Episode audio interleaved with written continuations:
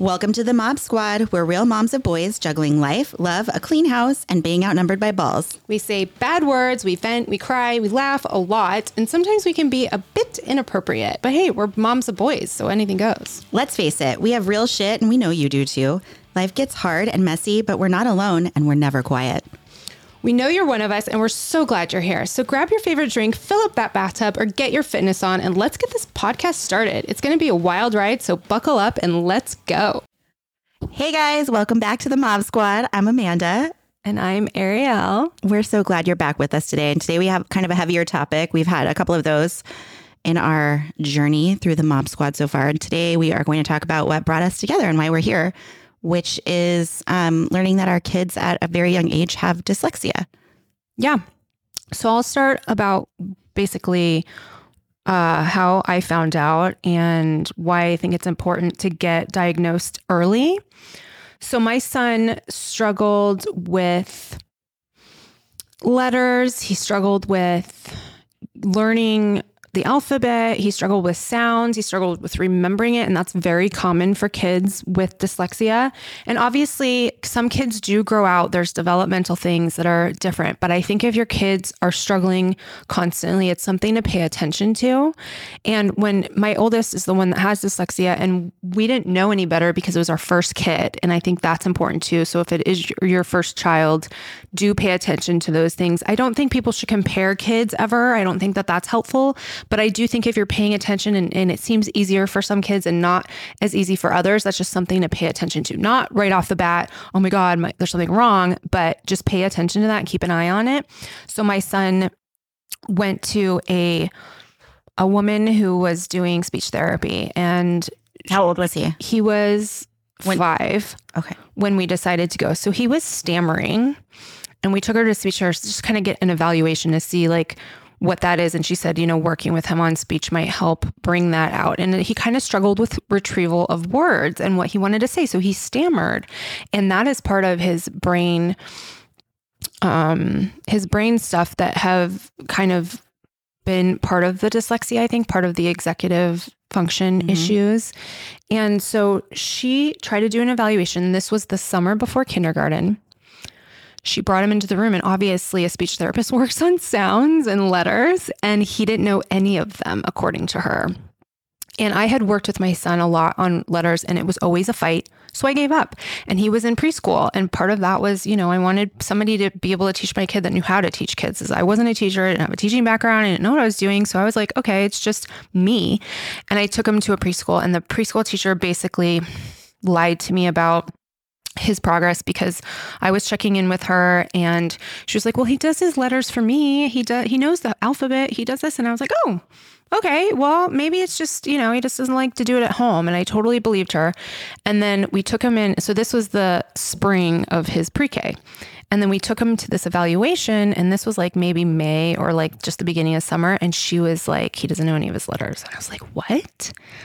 I, I was told by his teacher he does, you know, he didn't do them for me, but I thought that that was just maybe like a mom thing, yeah. thing. Like we're fighting, you know, we don't want to do it for mom, but we'll do it for somebody else. Right. And I feel like t- kids do behave differently at school sometimes totally. or do things for people that they won't do for you. So I didn't know any better, but she, thank God for her because the speech therapist said, you know, my daughter had a learning disability.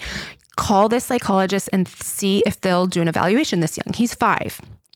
And so I called the psychologist and she said, yes, we do do evaluations at that. And one of the things that was really important to me was like, okay, if something's going on, I want to help him now. I don't want to wait until the school helps. And a lot of people will say, don't worry about it. They might grow out of it. Wait and until third grade. wait until third grade is what the, the school says because mm-hmm. the school doesn't want to pay for it. And mm-hmm. also, they have a lot of things that they pay for. I'm not saying it's horrible that they don't, but this is just how the school system works. Well, and to to that point is everybody develops at a different pace, but by third grade, true. their philosophy is that everybody should be on the same page by then. They catch up, yes. But in our case, right? But if your child does right. have a learning disability, they're not going to catch grade, up by third grade. They're going to be three grade levels behind. Way too late. Which is way mm-hmm. too late to help a child. Right. So the intervention at that point is not useful. And I knew that. I don't know how I knew that. I don't know how I knew that. I don't know if it's through talking through the with a psychologist or what, but everybody always praised me and said, You're so good for being on top of this at such a young age because most people don't do anything till later. They wait it out and see if it's developmental, which is fine for some kids, it is. But I think if you get that psychological evaluation, is expensive, it is out of pocket if you do do it through the school system, I understand if people can't afford to do it, but I do think it's so important that if you can find a way to pay for it, it is very helpful because then you can get help sooner. Mm-hmm. So you're not like setting your child up for failure type of thing, but also it can have such a big impact on their self esteem. And when they're little, they don't know as much, yeah. but as they get older, they definitely start to so realize. at what point? So he was five when you were really noticing that things no, were. I still didn't I mean, notice that there was a problem until so, somebody pointed it out to me. But I think these days people are afraid to point it out. Yeah, They're because, because it has it's almost it's like a four letter word. It's like, oh, you have a learning disability. Yeah, oh, right. I and she didn't that really say that. Is, no, but she just said he tone. should know more of these letters and sounds. Oh, oh the, your teacher, the mm-hmm. teacher. Even though they yes, say in okay. kindergarten they're a blank slate, they'd say that to us all the time. They were like, "You're they're a blank slate. They don't need to know their letters. They're going to learn that in kindergarten." Blah blah blah blah. All we want them to know is how to sit on the carpet. Yeah, crisscross applesauce. Crisscross applesauce, and sit there, and they'll learn it because they're like yeah. sponges. Not true. And so many kids do. However, a lot of them do. There are studies that have just come out that say that one in five kids have dyslexia, which is a lot. That's 20 to 30% of your school, right? I mean, that's a lot of kids. And when we're dismissing that and saying, "Oh, they don't lo- they don't know their letters or maybe they're not trying hard enough or they're not this or that." It's actually quite the opposite. They're working harder than most people in that room. In most cases, 10 times harder than anybody yes. else in that room. Yes, absolutely. So we do get this stigma or this, you know, kids with dyslexia have this sort of reputation sometimes. They feel like, especially with other parents, we're like, ooh, sorry, my kid doesn't have anything. My mm. kid's normal. That's what I get a lot. Yeah. Oh well, I, my kids are normal. They're they don't have anything. They're yeah. we're lucky or we're this and that. I think a lot of parents come from a good place and wanting to relate to well, us. Well, they don't understand. But Which, sometimes they, they say things that are like, dude, really dyslexia yeah. doesn't tell me how smart my kid is. My yeah. kid's actually well, that's the biggest very smart too. I think that's a big misconception is people think that ki- kids with dyslexia are just dumb and they don't learn. They actually their brains are still absorbing what yeah. they're learning. They just can't maybe express it. They're or they lazy. can't read it, right? But they know what's going on and that kind of plays into so my son also has ADD, like severe ADD, and we've discussed this before, but sometimes ADD or ADHD it goes hand in hand with dyslexia. What was the number that you said? Oh, for how many p- kids? Well, it's not always, it doesn't mean that your child has both of those things, but it does often occur together. So, one in five students have dyslexia, which is about 15 to 20% of the population of an average size elementary school. Yeah.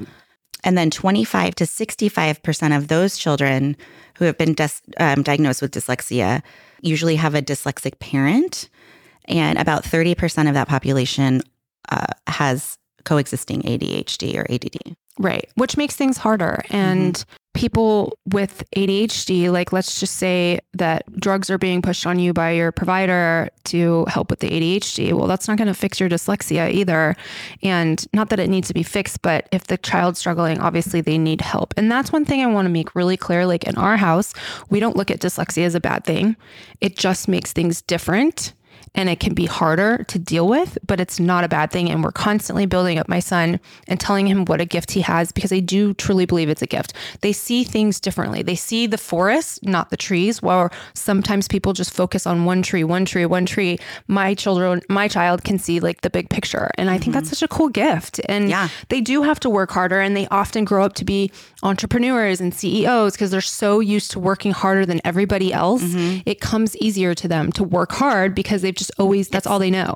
They've they always know. done it. Mm-hmm. So that's important. But I did want to go over a couple things that um, this website ldrfa.org you know, they said one one in five kids have dyslexia. And at the time that I got diagnosed in kindergarten, I didn't know anybody who had dyslexia. So I knew looking at my son's classroom, there were a couple more kids in that class that had mm-hmm. dyslexia that had no idea. But anyway, so these are some of the signs that you can think of not remembering the alphabet or having a difficulty learning the alphabet, mispronouncing words a lot. My son did that too. We still say the wrong word for remote in our house because it rubbed off on my younger children. So we all call it a marote. My husband hates it, but that's how my dyslexic child would flip Right, words. sure. Um, they don't understand rhyming patterns. So I don't really remember him having issues with that, but that is something that they say to look for in the preschool age kids. And then the grade school kids being behind classmates can be a sign. Um, not connecting letters to their phonics. That's a really big one for dyslexics. Writing slowly, misspelling easy words, struggling to follow instructions, don't connect letters to their phonics. I kind of already said that, I feel like. Uh, can't separate between certain letters. Those are all kind of signs, if your child's older, that might be reason to get to look into or see if they're having a learning disability. And I think it's just really important to pay attention to those things because yes, it can be developmental. And and yes, some kids flip their letters. Flipping the B is A a, lot of common it is age the D- appropriate. yes. Yeah. But my whole point is that if you wait until third grade, it's really, really hard for them and they mm-hmm. already struggle. So don't like put them so far behind that now they're playing catch up and the school will tell you it's fine and the doctors will tell you it's fine. Don't listen to them. Listen to your gut, listen to your mom instincts and do what you think is right to get your child help. But I know you have a different experience and a different story of how you guys found out.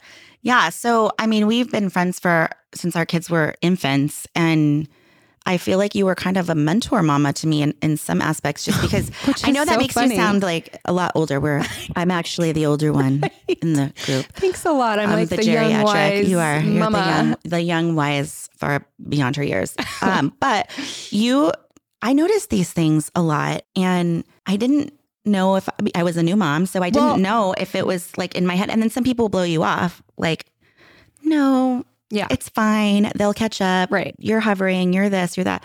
You're worrying too much But it about just it. was. There just was something off. Even like everything, right? From the Like beginning. instinct. You had an instinct. Yeah, I had it. this instinct. It was just something a little bit. And we worked on letters and we worked on numbers and we worked on all of those things and he just didn't get it. Yeah. You worked hard on him. I remember you saying that Yeah. your son struggled with remember le- remembering letters and and so did mine and so I thought it was normal. I did because too. I was telling you and you were telling me and but then when I talked to other parents they're like no, no my kid's like reading in pre-K. you right. know? They're reading like- chapter books. What are you talking about? Yeah. I remember thinking before we had really talked about it, I remember actually telling Chris this so many times. Kids are so amazing. They have to work so hard to like figure out how to walk and how, or how to crawl and then how to walk. But I remember feeling that a lot during learning the alphabet Mhm. and how difficult and how like watching my son go through that and how difficult it was, how a grown person would walk away and give up because they it's just really hard, Yeah. right? But the perseverance, and I think that's what's really important about you know kids with dyslexia.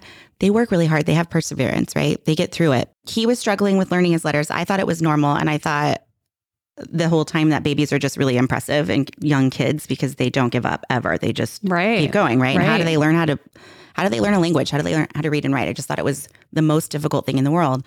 And then to your point, They're I started meeting other families that are like, "Oh, my kid knows all the sight words and my kid knows blah blah blah." And I was so afraid to send him to preschool because he did not know. And you know, the teachers are all very kind. They're like, "That's okay. They're all starting out together as long as they can follow the rules or two-step directions. That's all we want." Right. And I heard that year after year. And it wasn't until kindergarten that our the teacher there said, you know, I there is something. I think you're right. And she fought. So I didn't have to fight to get my oldest son the testing because she agreed that something wasn't right. And he was spelling um he wasn't spelling at all. He could barely write his first name. I mean, I think he could Mhm. write his first name by maybe the new year during kindergarten. Um he didn't write his last name until first grade, like, and that was late first grade. I mean, I feel like my son didn't write his last name until like third grade Yeah. or fourth grade. yeah, I mean, that was just getting him to write their first name. Yeah. was Well, good. it's a fight too. And I would always be like, you're supposed to put the date, you're supposed to put this number, Mhm. and you're supposed to put your last name. And he's like, no, no, no, no. It's like, and that's when a child has Yeah. a learning disability, you know, they fight you on those little things. oh, everything. It's so exhausting. But it's because it's so exhausting for them. So coming from a place of empathy and understanding, like you just said, they don't give up. Little kids are tough and they get through all this stuff, but we're so hard on them because we're like, this, this is what you need to do. This is what you need to do. But it's really when you just take a step back and you think about it, once you know that they have a learning disability, you're like, they're dealing with so much more. Mm-hmm. It's like literally sitting in a Chinese classroom every day and not understanding anything that's Right. going on, but still having to do all the work and expected to know it and be fluent in it, and come home and do all of the homework on top of that, Right. And just Which most it. kids take ten or twenty minutes and to when do. you have a child with learning disability, it takes Hours. hours, Hours. and And fights, fights and, and crying. tears. yep. I told the All teachers, I was like, "We're not doing homework. Sorry. Yeah. The research shows it doesn't support them when they're this young, and I'm not going to fight with my child every night." And the teachers agreed. They're like, "No, I don't want you sitting at the table all night." Crying and fighting with your child. Like, obviously, that's not good for anybody. Just so you can get the damn homework done and turn it in. More like, who cares? Who cares about that? Right. And they're also exhausted. They're exhausted at the end of the day. The poor child has to work two times harder than everybody else. And Mm-hmm. I'd even say 10 times harder. To be honest, with some stuff, it is like that. And they come home and they're done. And I and I don't blame them.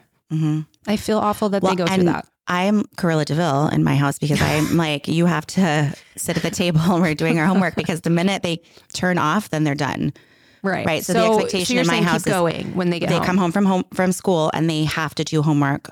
Right. There's not like, oh, we're gonna take a break and then a shower and play or whatever. No, because that then they're too tired. Mm-hmm. I would say the typical child gets a break after school. Our kids don't. No. We do homework right away as well because Yeah. otherwise it won't get done and it will will become a fight and they're too exhausted. But when they're younger, did you guys struggle with homework too, like in Yeah. elementary? Oh yeah, in elementary school Yeah. we did, in even in kindergarten, as soon as kindergarten, and the teachers were the same way. Yeah. it shouldn't take more than twenty minutes. Yeah. I don't care if it's one line that they do. Um, and in some cases, it was just don't do it. Let give them the break. Let Yeah. them be a kid. So we were really lucky and fortunate to have teachers that were supportive. Yeah, because I'm sure there aren't Um, any. There are some that aren't. I mean, Yeah, and But- we've had some teachers that are. My, No, I still want it have done. Two, I have two boys. Well, I have three boys, but two of them have dyslexia, and they're. Um, to your point earlier about you shouldn't compare them. I am guilty of comparing, and I do that just for like baseline knowledge. But no, what I, think that you can compare. I'm just saying, don't get into the comparison game because obviously every kid's different. well, you can't. So to just to that point is, I have two boys, both have dyslexia, but they have shown up in totally different ways. right. So like my middle can read much better than my oldest can do, Mm-hmm. but he can't. And both of them can spell for shit. I mean, they can't spell to save their lives, but they Yep. spell everything phonetically correct. And we're so lucky that there's all of these tools out Yeah. there that we need to teach them how to use so they can make sense when they're communicating Mm-hmm. in print.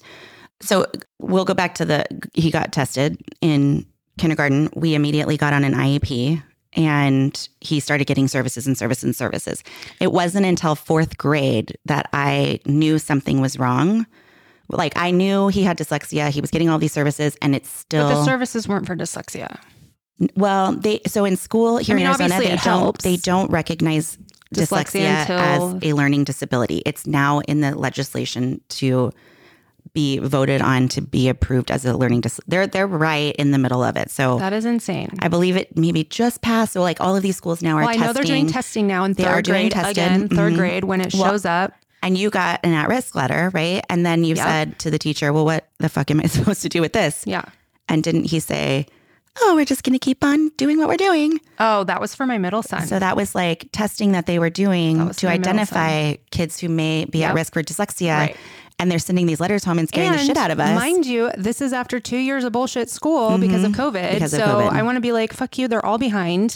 and like, how dare you say, oh no, no, he's really behind. He's a couple grade levels. Well, yeah, you didn't do shit for the last two years. They Right. Mm-hmm. didn't fucking learn online and they didn't learn during school either because everybody was out of it and, wearing panicking. masks and Yeah. acting stupid and being distracted by shit that doesn't matter in the world. It was more about Yeah. what's going on than what's happening with the kids. And I and so I don't know if we said this in our last episode, but the whole like, well, everybody's behind Oh my God. drives me crazy because my kids were barely hanging on by a string. Mm-hmm. And then you're gonna throw in two years of not doing school and say that everybody's behind. Well, yeah, they're behind because they weren't being grade level taught.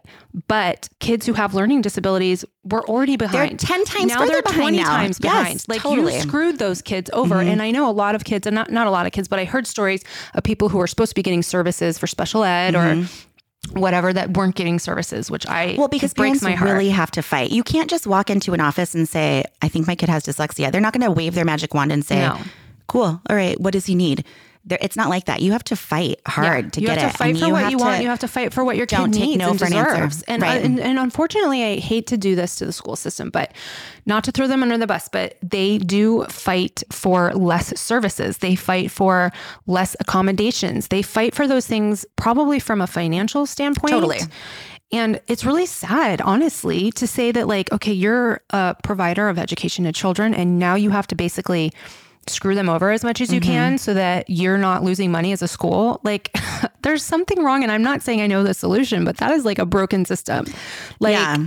that's not okay to do to kids or to anybody. And so, unfortunately, like you said, if you're a parent of a child with learning disability or whatever it is, even if it's not dyslexia, whatever your child needs, you have to fight for it because they're gonna No one walk else is over going you.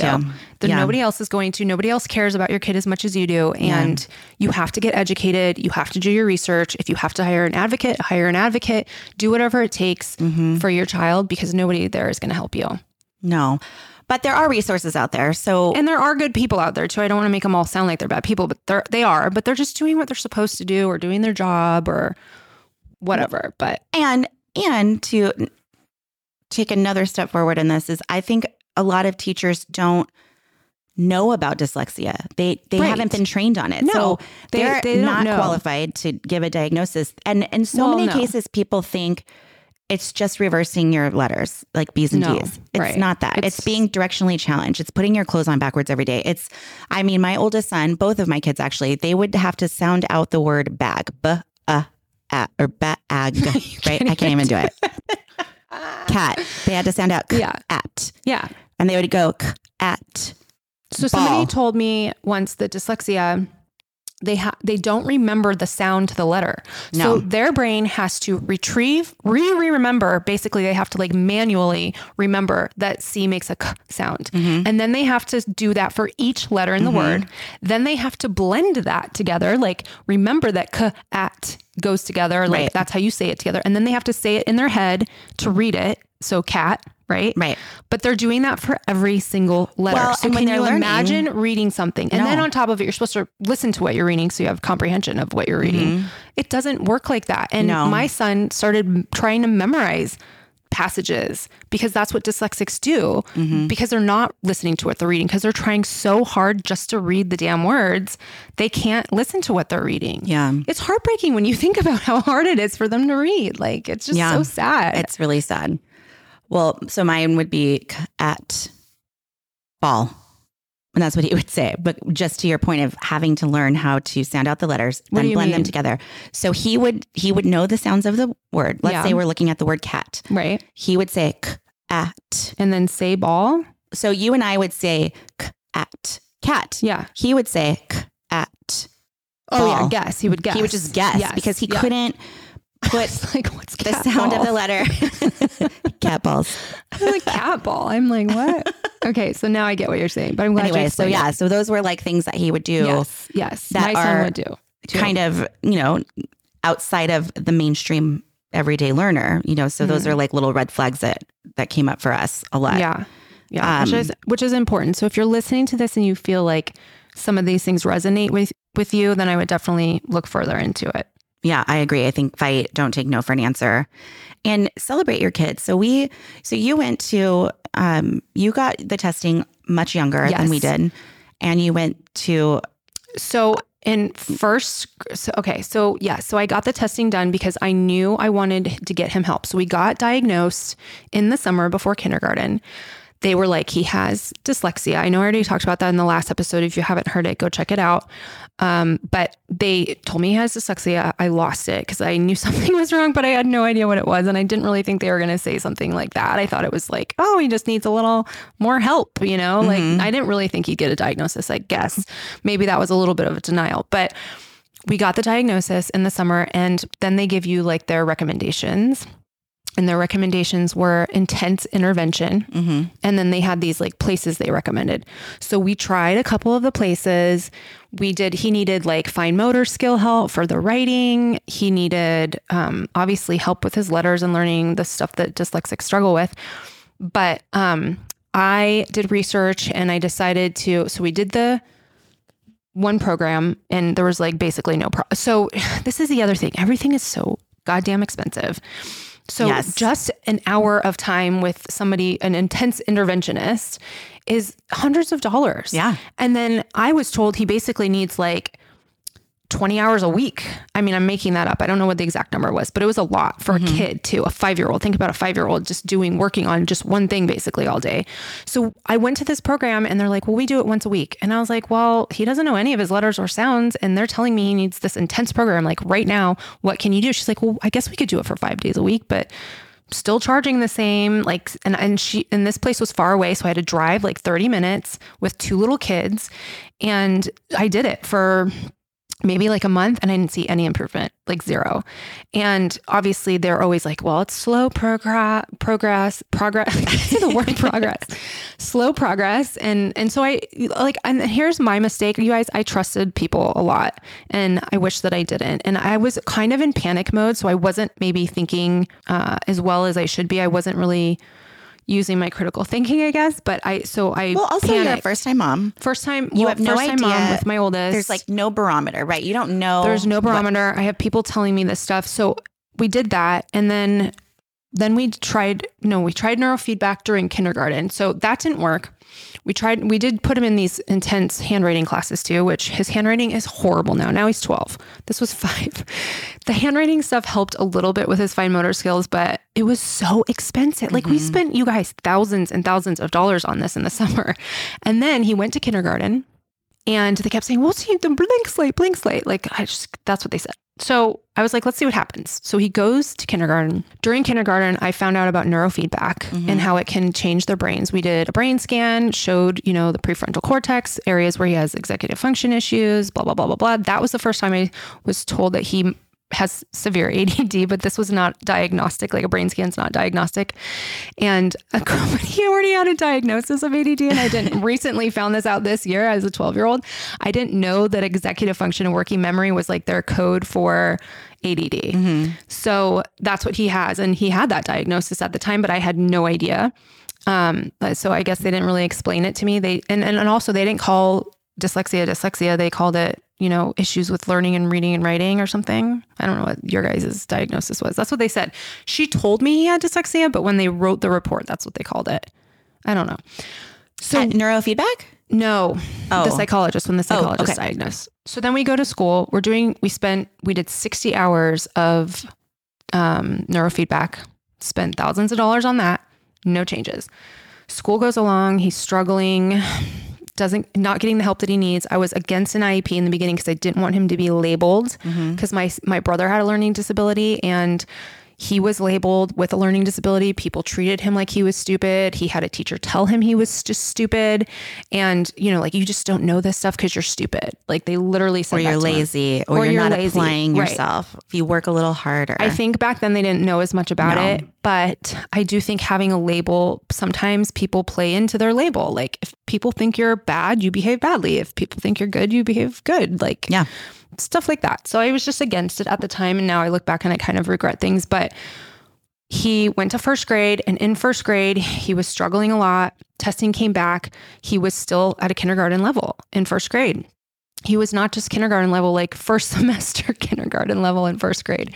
In the middle of first grade, we decided to do this program that we had heard about called Lindamood-Bell. And it's very, very expensive. We were highly against it because of how expensive it was. But we ended up um, taking the plunge and doing it. And my son, and that's basically an intense program. And we took him out from, uh, I think he got out of school at 1 p.m. And we took him, he missed school to go to this program from 1 to 5. He had four hours a day. And then he, so he had did school in the morning. Then from one to five he would go do this like so intense like the things that i put this kid through trying to help him. So he goes into Lindamood-Bell within a week i feel like it was the first or second week they cut you you come in and they show you what they're working on. My son started reading and i cried so hard because I cried, I when you. when I I, remember when you it. told me it. I cried. I I was emotional. It was. I could cry again right now. He went from obviously a kindergarten level in first grade to reading at a third grade level. And it was like night and day. And I was like, thank God. Like we put so much effort, so much time, so much money into helping him. And this actually worked. And I was like, so, so thankful that we had found something that worked. And So it did help him, and he has like the skills that he needs now to be in a classroom. And he still struggles with other stuff like his ADD. Um, that hasn't gone away. So he still has those issues, but he did get the help that he needed and so now he has those tackle skills but the the thing that makes me upset about the whole situation is that and I had this discussion with people about Lindamood-Bell. The program that they use works really well for kids with learning disabilities, not just dyslexia, but different kinds of learning disabilities. They the way that they do it, their brain can use it. If they taught that way in school, mm-hmm. everybody could learn like that and nobody would have to be pulled out of class and nobody would have to know that anybody had a learning disability. All, the typical kids and the kids with the learning disabilities could all learn together. But we don't do that. We do reading ass backwards and we punish the kids who don't learn the same and we're just trying to fit everybody into a box. And I think mm-hmm. it's so unfair and I think it's so wrong and I wish things could be differently. I don't know. What do you think?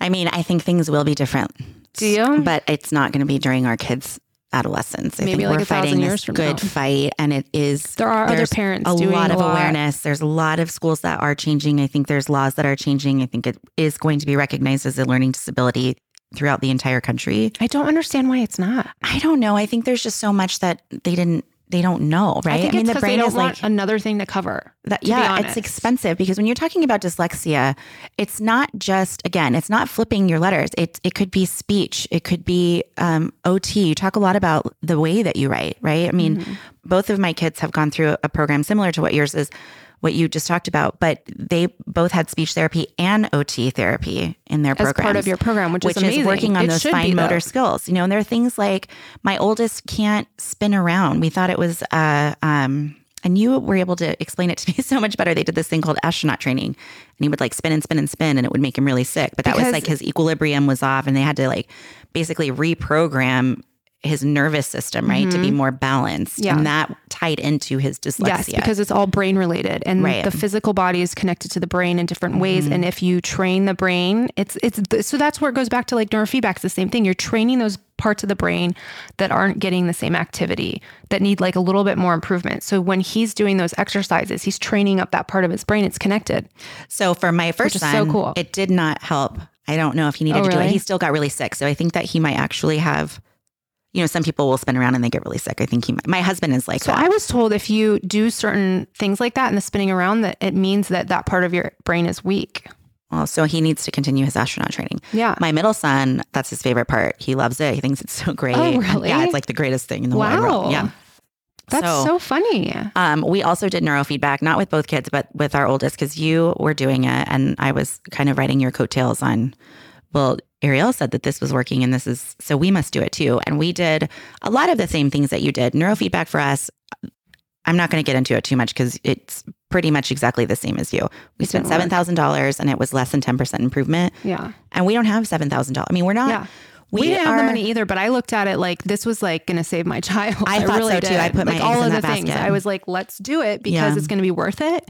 And when it's and not worth it, it's devastating. That's oh, yeah. what we do as parents. We, as we will go bankrupt a billion times right. for our, our children first. because we want them to have the advantages in life, right? We want them to be just have a fair shot at success and to survive without mommy and daddy.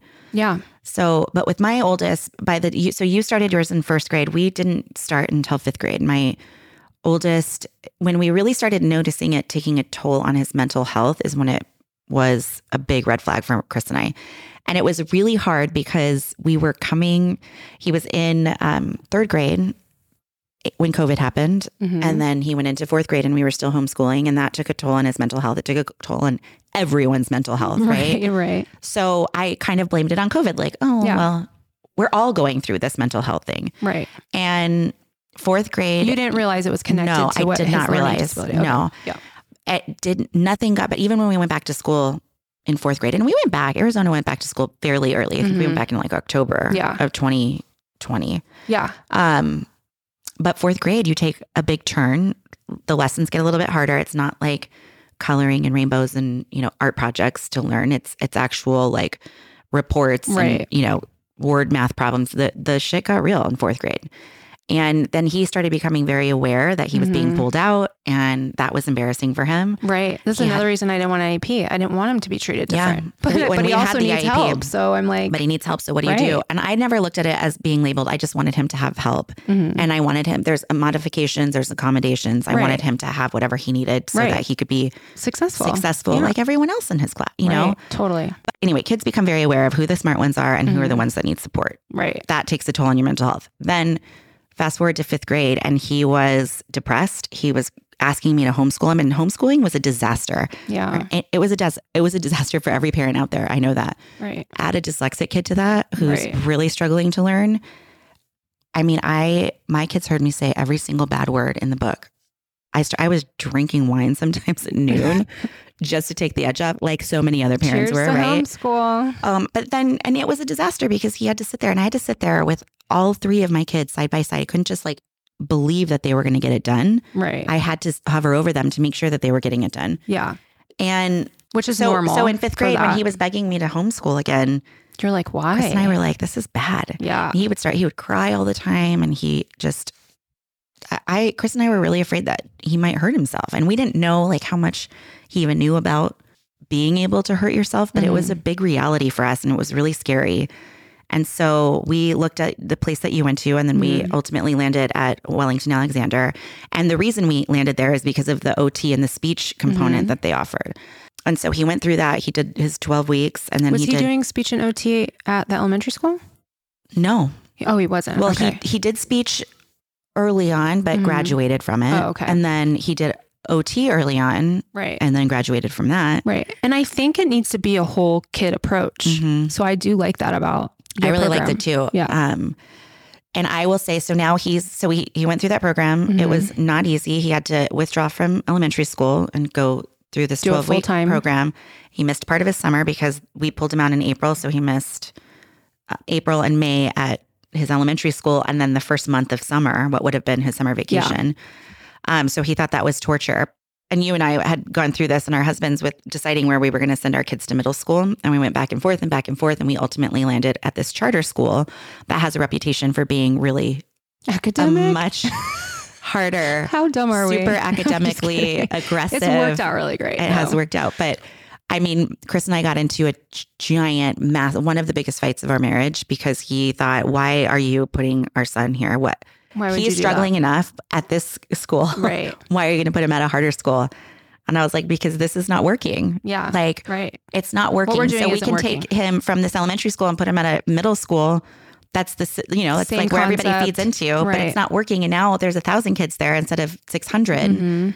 I, I just uh, went against every fiber of my being to send him to that school because I knew it wasn't right. And so we landed on this charter school, scared out of our minds. And I know we second guess that so many times. Well, So we were just like, are we doing the right thing? Are we doing the right thing? And and we still did it. We did it. And it was the greatest decision ever. It's been But- amazing. Yeah.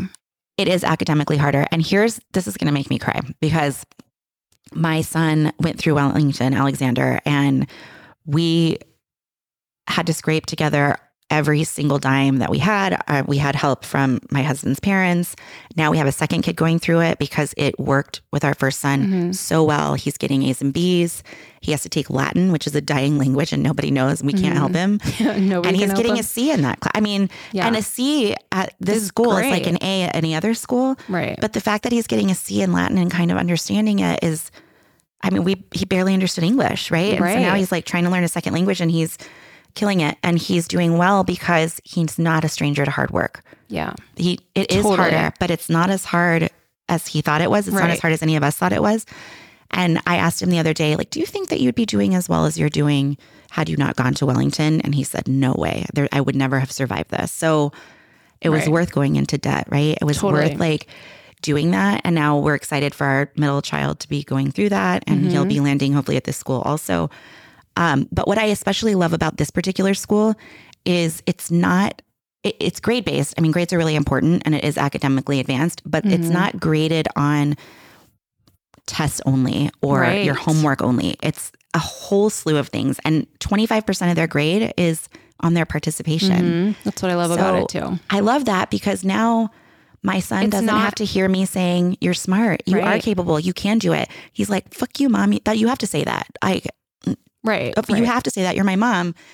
And he's starting to see what we've seen in him the whole time, all Right. along. We you are smart. You are capable. You can do this. You just see the, lo- the world a little bit differently than the rest of us do. And mm-hmm. for that, you're a badass. Totally. And when you recognize your power and you take that control, your life is going to change and it's going to be awesome. right. So he's the the blessing in all of that is that he is finally starting to see that.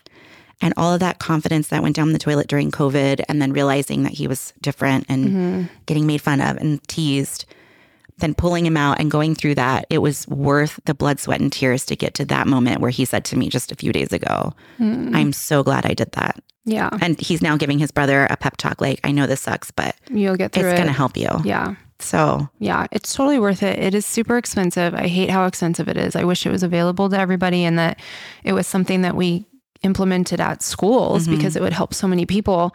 But at the same time, like you said, it was worth it for us too. We actually did the program. They have different programs. And the first one obviously taught my son to read. And now he has these amazing word attack skills and he spells amazing. And I know Yeah, there's that's awesome. different kinds of dyslexia and there's Yeah. like a spectrum. And so everybody kind of has their own little differences. so he has yeah. these great skills. And then he actually did the program like your son did. We pulled him out and he did it full time and we missed school. Was that fourth grade or fifth grade? Do you remember? I don't remember.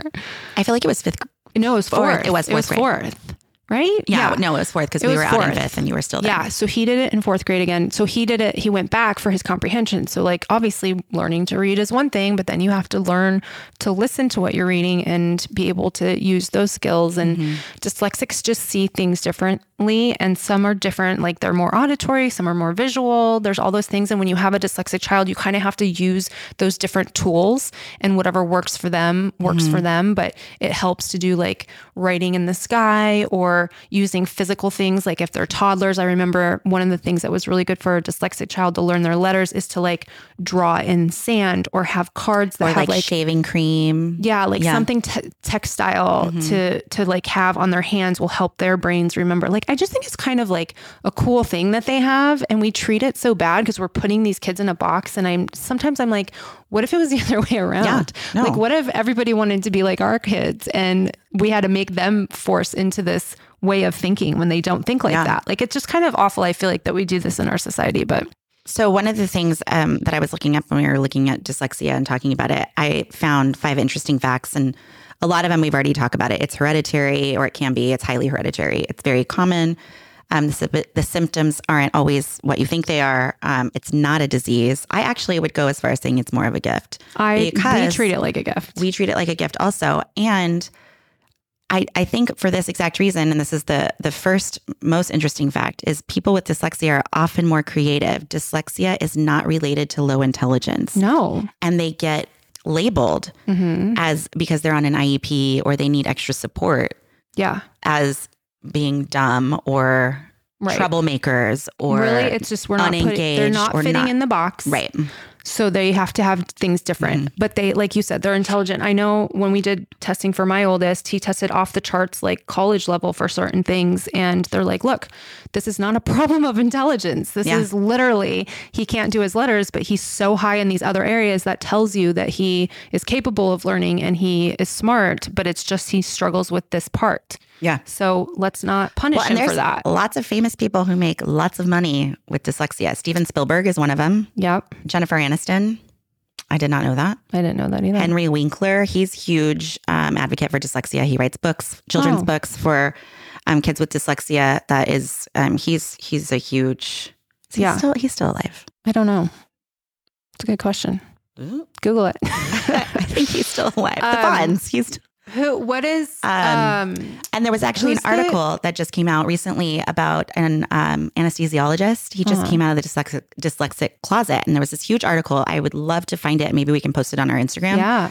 Um, but basically, he has when he goes to see his patients before surgery or whatever. You know, the anesthesi- Mhm. anesthesiologist will come and check in on tell you what the process is Yeah. and all that. He would have a scribe with him, taking all of the notes and the entire time. And this whole article talks about that. But he came out of the closet. He's like, and he's maybe 60s. Mm-hmm. You know, he's he's older Yeah. and he has dyslexia and he only just came out with it because he said for so many years he was so afraid that a patient would judge him because he couldn't write or spell correctly but they were mm-hmm. like trusting to put his life their like life how in good his at, hands at right what you do can you be if you can't do those like if you can't Yeah. spell a but word obviously smart enough to be a doctor and but he's get that far yeah in life. he's super successful wildly successful makes a Right. ton of money and obviously anesthesiologist that's not easy to become No, and he has one of the harder dyslexia so i love saying telling that story to my son both of my sons because just because they have dyslexia does not tell me how smart you are Totally. and I think it's important how the parents talk about it to the child. If you Mm-hmm. Yeah. make them feel stupid or you make them feel like this is their fault or whatever, they're going to they're going to believe that. So be careful with how you say things and word things and treat it. And we both wanted to start this podcast because we talk all the time about how we try to build our children up and tell them what a great gift it is because it truly is a gift. Like you said, they they work so much harder. I know I was that's the guy I was going to say the God I just lost his name. Uh, the guy that does Virgin Records. No, the one that does Virgin Records. oh is it um He's a big entrepreneur. Richard Richard yeah, Branson. Richard Branson. Yeah. He's a he's a Dyslexia. Dyslexia. Yeah. Mm-hmm. Yeah, he has dyslexia. So I use those things for we've bought my oldest son a book about all the people who have been successful who had dyslexia and also are super creative. They're a lot of times are really like artists or creative and things like that. So we try to build it up. We always say that just because you're different doesn't mean it's bad or worse. It's just different. And you work so much harder, like you're gonna be so much more successful in life. Like Yeah. I'm sure that guy, okay, so if he's in his 60s, when he had dyslexia, nobody probably knew well, what it it wasn't was. recognized Right. as a learning Nobody disability. The word dyslexia it. probably didn't even exist back then. I mean, So he's probably fairly felt new. stupid his whole life Yeah. Mm-hmm. because nobody could help him the way he needed help, and he had to struggle and get through it. And look at how And he persevered he is. and he worked Yeah. his ass off. And look at him. He's He's successful because Super probably successful. Mm-hmm. because of his learning disability in that regard, because Yeah. Mm-hmm. he had to work so hard. Good for him. Yeah. But those are the things So that we we have to yeah, talk about. That's what we do. We talk about it like a superpower. This is your superpower. You have to learn how to use it. Yeah, absolutely. Exactly. Like you just don't know. That's why you feel the way that you're feeling because you haven't learned how to use this yet. Yeah. But that's why we're getting you the help. That's why we're getting you the support. Right. And sometimes my oldest, I'll see him, you know, he's not getting pulled out as much Mm-hmm. because he's gone through this program and he's testing in such a way that shows that he doesn't really need as much support. But Mm-hmm. I am terrified to let that go. It's kind of like my security blanket because Yeah. it's still so new. Right. And let me, let's, we should also be really clear. Their dyslexia is not cured. They've just learned how to use it, how to, how to work how their brain works. in a society so that they can be successful. right. They still, still are working struggles. 10 times harder than most other people. Yep. They're still exhausted at the end of the day because their brain is in overdrive at all Mm-hmm. times. And we have significant maintenance programs, right? It's not we we haven't just thrown them in and said, "Okay, you know, you went through your program." It's still a work in progress. Yeah. It's going to be a work in progress every day, but but it, life is just a little bit easier Right. because They we have, know it's, I almost look at like aware. skills, like a little Yeah. toolbox they have that they can bust out and use in certain situations, but like they're always learning different things. So Mm-hmm. it's sometimes that's changing what that looks like and how you use it. And so sometimes they just need a little help to say, this is how you use this tool in this situation. Yeah. That's what it kind of feels like to me, but it's helped tremendously. And I would do it again in a heartbeat. I am doing it No- again. no, for your second. Yeah. I mean, You know what though? It, with with our second, it was a no brainer at that point. And we're not. I mean, we don't have a ton of money. We're not made of money. Right. We had to ask for help. There are ways to do it. Um, you can use a care card. I get there's those. You can. People have refinanced their house. I mean, there's a lot of ways that make us all cringe, Right. but there are ways to get it paid But for. I feel like everybody's okay with like saving money for college or Mm-hmm. setting aside money for your kid for that. And obviously you can take time to do that, but whatever you have to do to to do these programs, I think is so well, and that's exactly what Chris and I were talking about. We we were saving. We've been saving for our kids' college funds. We're not ready to send them there because they're still young. But right. well, and we haven't saved the money to send them Right. But we were kind of like, we could use this money because at this point, if we don't, You're not going to get to they're not going to get to college. There's Also- no way. We'll be lucky if they get through high school. Right. And by that point, they Mm-hmm. will be sad about who they are. They'll have low self esteem. So hate that will carry with them forever. Yeah. Mm-hmm. So if you don't fix that now, that's the way I look at it at least. Yeah. And, and everybody's entitled to their opinion. But I was so it was so important to me. That's part of why I got such a diagnosis at such a young age was I didn't want it to affect his self-esteem. Now, I've done my best and it still affects his self-esteem. Yeah. So I don't know if there's a way to get around that, but we have done everything we can and and I feel good about knowing that as a mom, but it still is heartbreaking to know that like it can still affect their self-esteem Yeah. and they still are going to struggle with it. I mean, being a kid is hard in general Mm-hmm. to know when you're different and feel that and feel like you struggle. I mean, that's just hard no matter what that is, is going to be hard. Right. And- like no matter how hard you try, you're not going to get that trophy. You're not going to get that A. You're not going to get what it seems like everybody else is getting. Right. And and then comes easy too. That Mm-hmm. that to me just makes me so sad. And but that that is it is what it is. But I would totally do those programs again. And we always tell my son, like, I don't know if I want him going to college, to be honest, these days. Yeah, same. But part of me is also like, this was your college. Like, sorry that, that this is what it had to be, you know? And maybe we'll find or figure out something at that point when we get there. But it was important for us to invest in this type of thing now. So that's what we did. Yeah. We did also a little bit later, Mm-hmm. but after trying a boatload of things that did not work. It was like beating our heads against Right, the wall. right. And, and then it came down to this is this could be a life or death situation that we were talking. I mean, the sadness. I don't know. I don't know that I can confidently say that my son was suicidal, but I can confidently say he was on a path that might have led to that Yeah. had we not intervened when we did. And I, you know, we were working with the school hand in hand. I was like the queen Mm-hmm. And of volunteering at at the school. I had all of these connections and all of these relationships and doing everything I could to be on campus to make sure I wanted to have a voice for him. And they just didn't have what he needed. And Right. that sucks. It's it's a fact. I think that schools are slowly moving in the right direction. I don't think it's going to change while our kids are in school, but I am hopeful that by the time It our grandchildren someday. are in Yeah. school, Hopefully. that maybe they'll all be learning so that this isn't just a normal part of life and there are you know these kids can be successful no matter what their abilities are Right. Like don't write them off because school stuff isn't helping. Because my my son went through reading intervention, reading intervention. We're Mm-hmm. gonna keep doing the same thing even though it's not working. And that drives me insane. So we did tutoring. We spent a lot of money on tutoring in between all this too. And didn't, to really didn't help at all. So we wasted lots of money on that. But also then the school is every, you know, doing their own testing and saying he's still behind, he's still behind. yeah And then we're gonna keep doing the reading intervention. What is it called? RTI. reading intervention therapy yeah, RTI Yeah.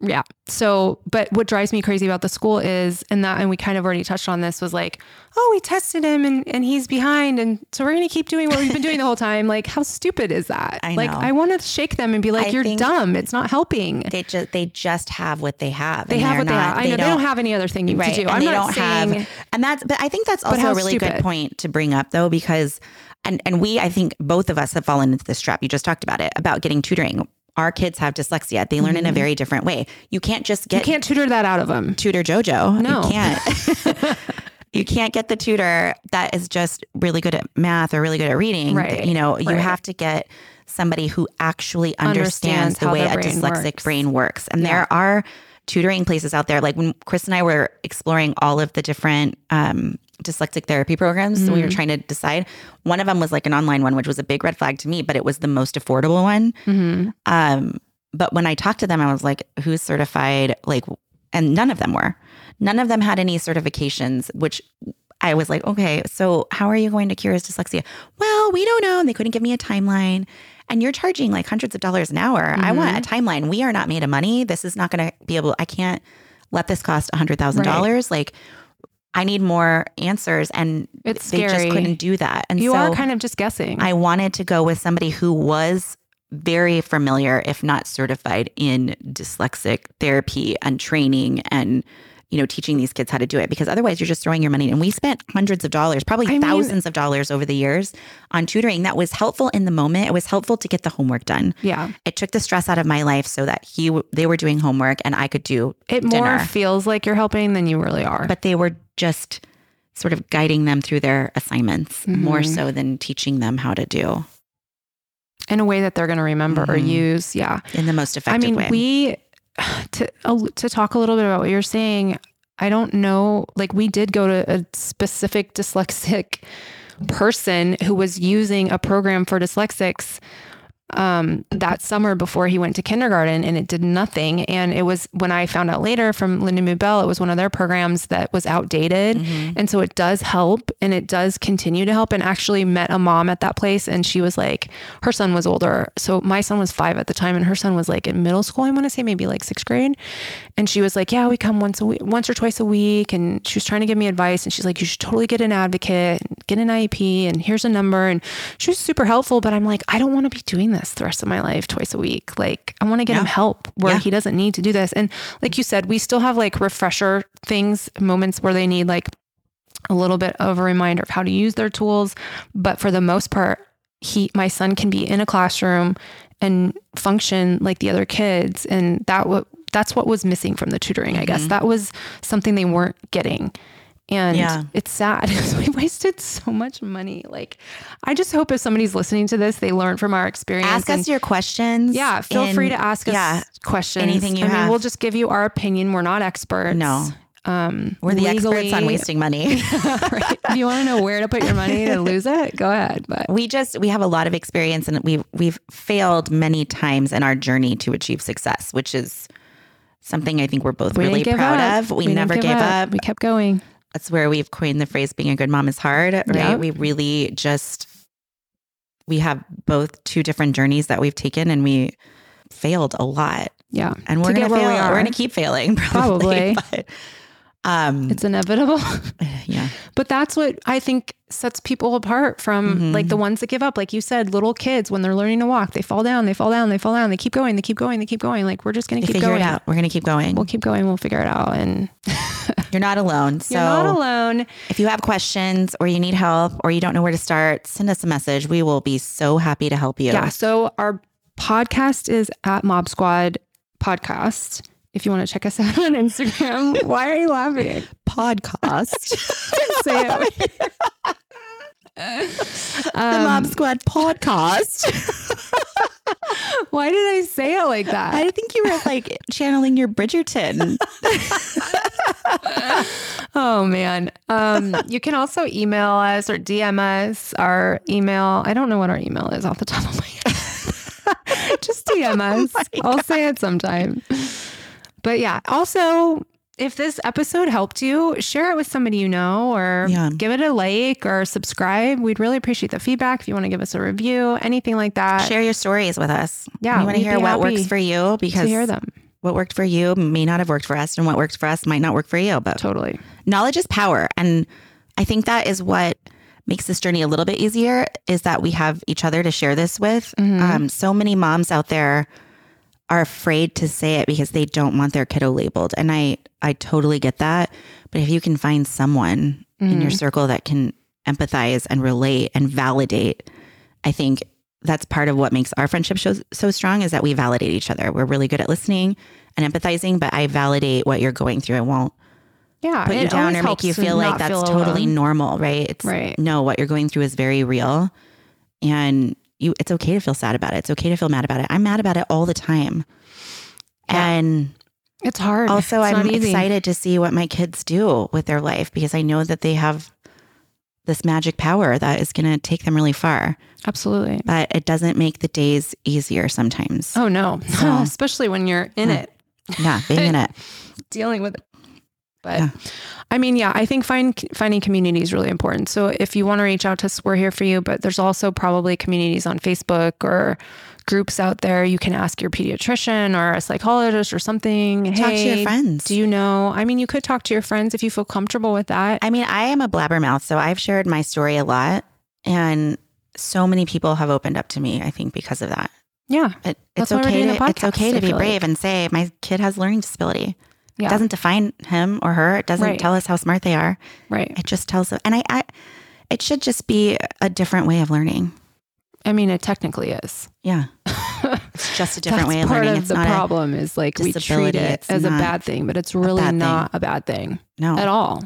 And I really don't see it like that at all. I don't either. I think I was just devastated to know that my child had something that I didn't understand at the time at all. I had no idea what it's like to have dyslexia. I don't struggle with it at all. I love reading and writing and I've always been good at it. So it's hard for me. And so I think also learning to like get books or whatever you need to do to like mm-hmm. learn like how their brain works. It doesn't mean that I get it. I totally don't get it, Yeah. but I understand it in a better way. And then changing that mindset and keeping that mindset, mm-hmm. not just for yourself, but for your child of this isn't a bad thing. Like No. I'm not embarrassed to tell people about it. I think in the beginning I might have been a little shy to talk about it because you don't know how people are going to react. Right.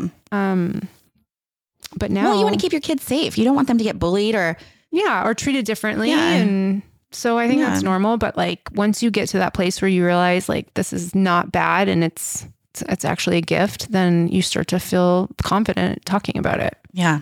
But I do agree with you. Like if you talk about it, hopefully people around you will, you know, relate in some way, and then you'll find your people. I found some good people. I think you did too. Yes. All right, enough, enough, enough. So, what's for dinner tonight? Uh, good question. I don't have any groceries. I'll tell you what we you said that last week. Did I? I'm really bad. I'm not a good plan ahead person. I, No, me I'm, either. I'm like fly by the seat of your pants. Yeah. Is that how you say it? I'm fly by the seat of my pants kind yeah, of gal. yeah, that's me. I don't, I don't plan anything. I'm really, really bad. Even when stuff is on my calendar, I usually see it the day before. so I'm like last minute, need this, need to do this. Oh my god, this is happening. Like that's me. I just do life like that. But doesn't mean I'm proud of it. Um, last night we had teriyaki chicken Mm. and rice and vegetables, sauteed vegetables. Yum. Yeah. That sounds good. We had pork chops in the Instapot, which I'd never done before. Oh, No. they didn't turn out good. I mean, they got really good reviews on Yeah. Pinterest. Why didn't it turn out? I don't know. Was it, like, I dry? Fucked it up somehow. I don't know. I, I really actually mess up the Instapot more than I like. It doesn't more like than I think I'm supposed to. Instapot doesn't work for you. I don't know. They were just really dry, so we had to like juice them. up. I don't know. I was very Hmm. That's disappointed. And the boys were like, "Why didn't you just grill them, mom? Yeah. God, this sucks." Were and they were frozen like when you choking it down. No, I thought them out. Oh, that's weird. I don't know. I followed the directions exactly. Hmm. And I was worried they'd be undercooked because they were the double cut ones from Costco Mm-hmm. and they were really dry. So it wasn't my finest dinner. Hmm. But tonight is Taco Tuesday. Oh yeah, it's Tuesday. It's Tuesday. So we'll be having another fine meal of tacos. Yeah. Tacos are the best. It's getting warm. So we'll start grilling a lot more. Like the weather's That's good starting to get. Chris do that. Yeah, he's the grill master. he's the master. What do they call it? the master baster?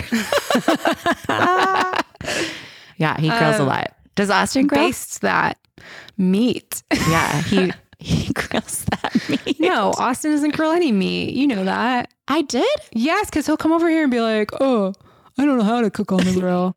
Chris, show me. Show me how to Yeah, use your I'm like, you're a dude and you don't know how to grill. Like, get out of here. I wish never, you did. Then you never grill. I will use You're the, the grill. grill? Yeah, You're the I'll grill master in the I'll house? grill. Hmm. I mean, I cook most of the food, so Yeah, same. I do too. But I, Chris has taken on the grilling duties. I feel like because he has, he really does contribute in like what the stereotypical man, you know, is expected to do.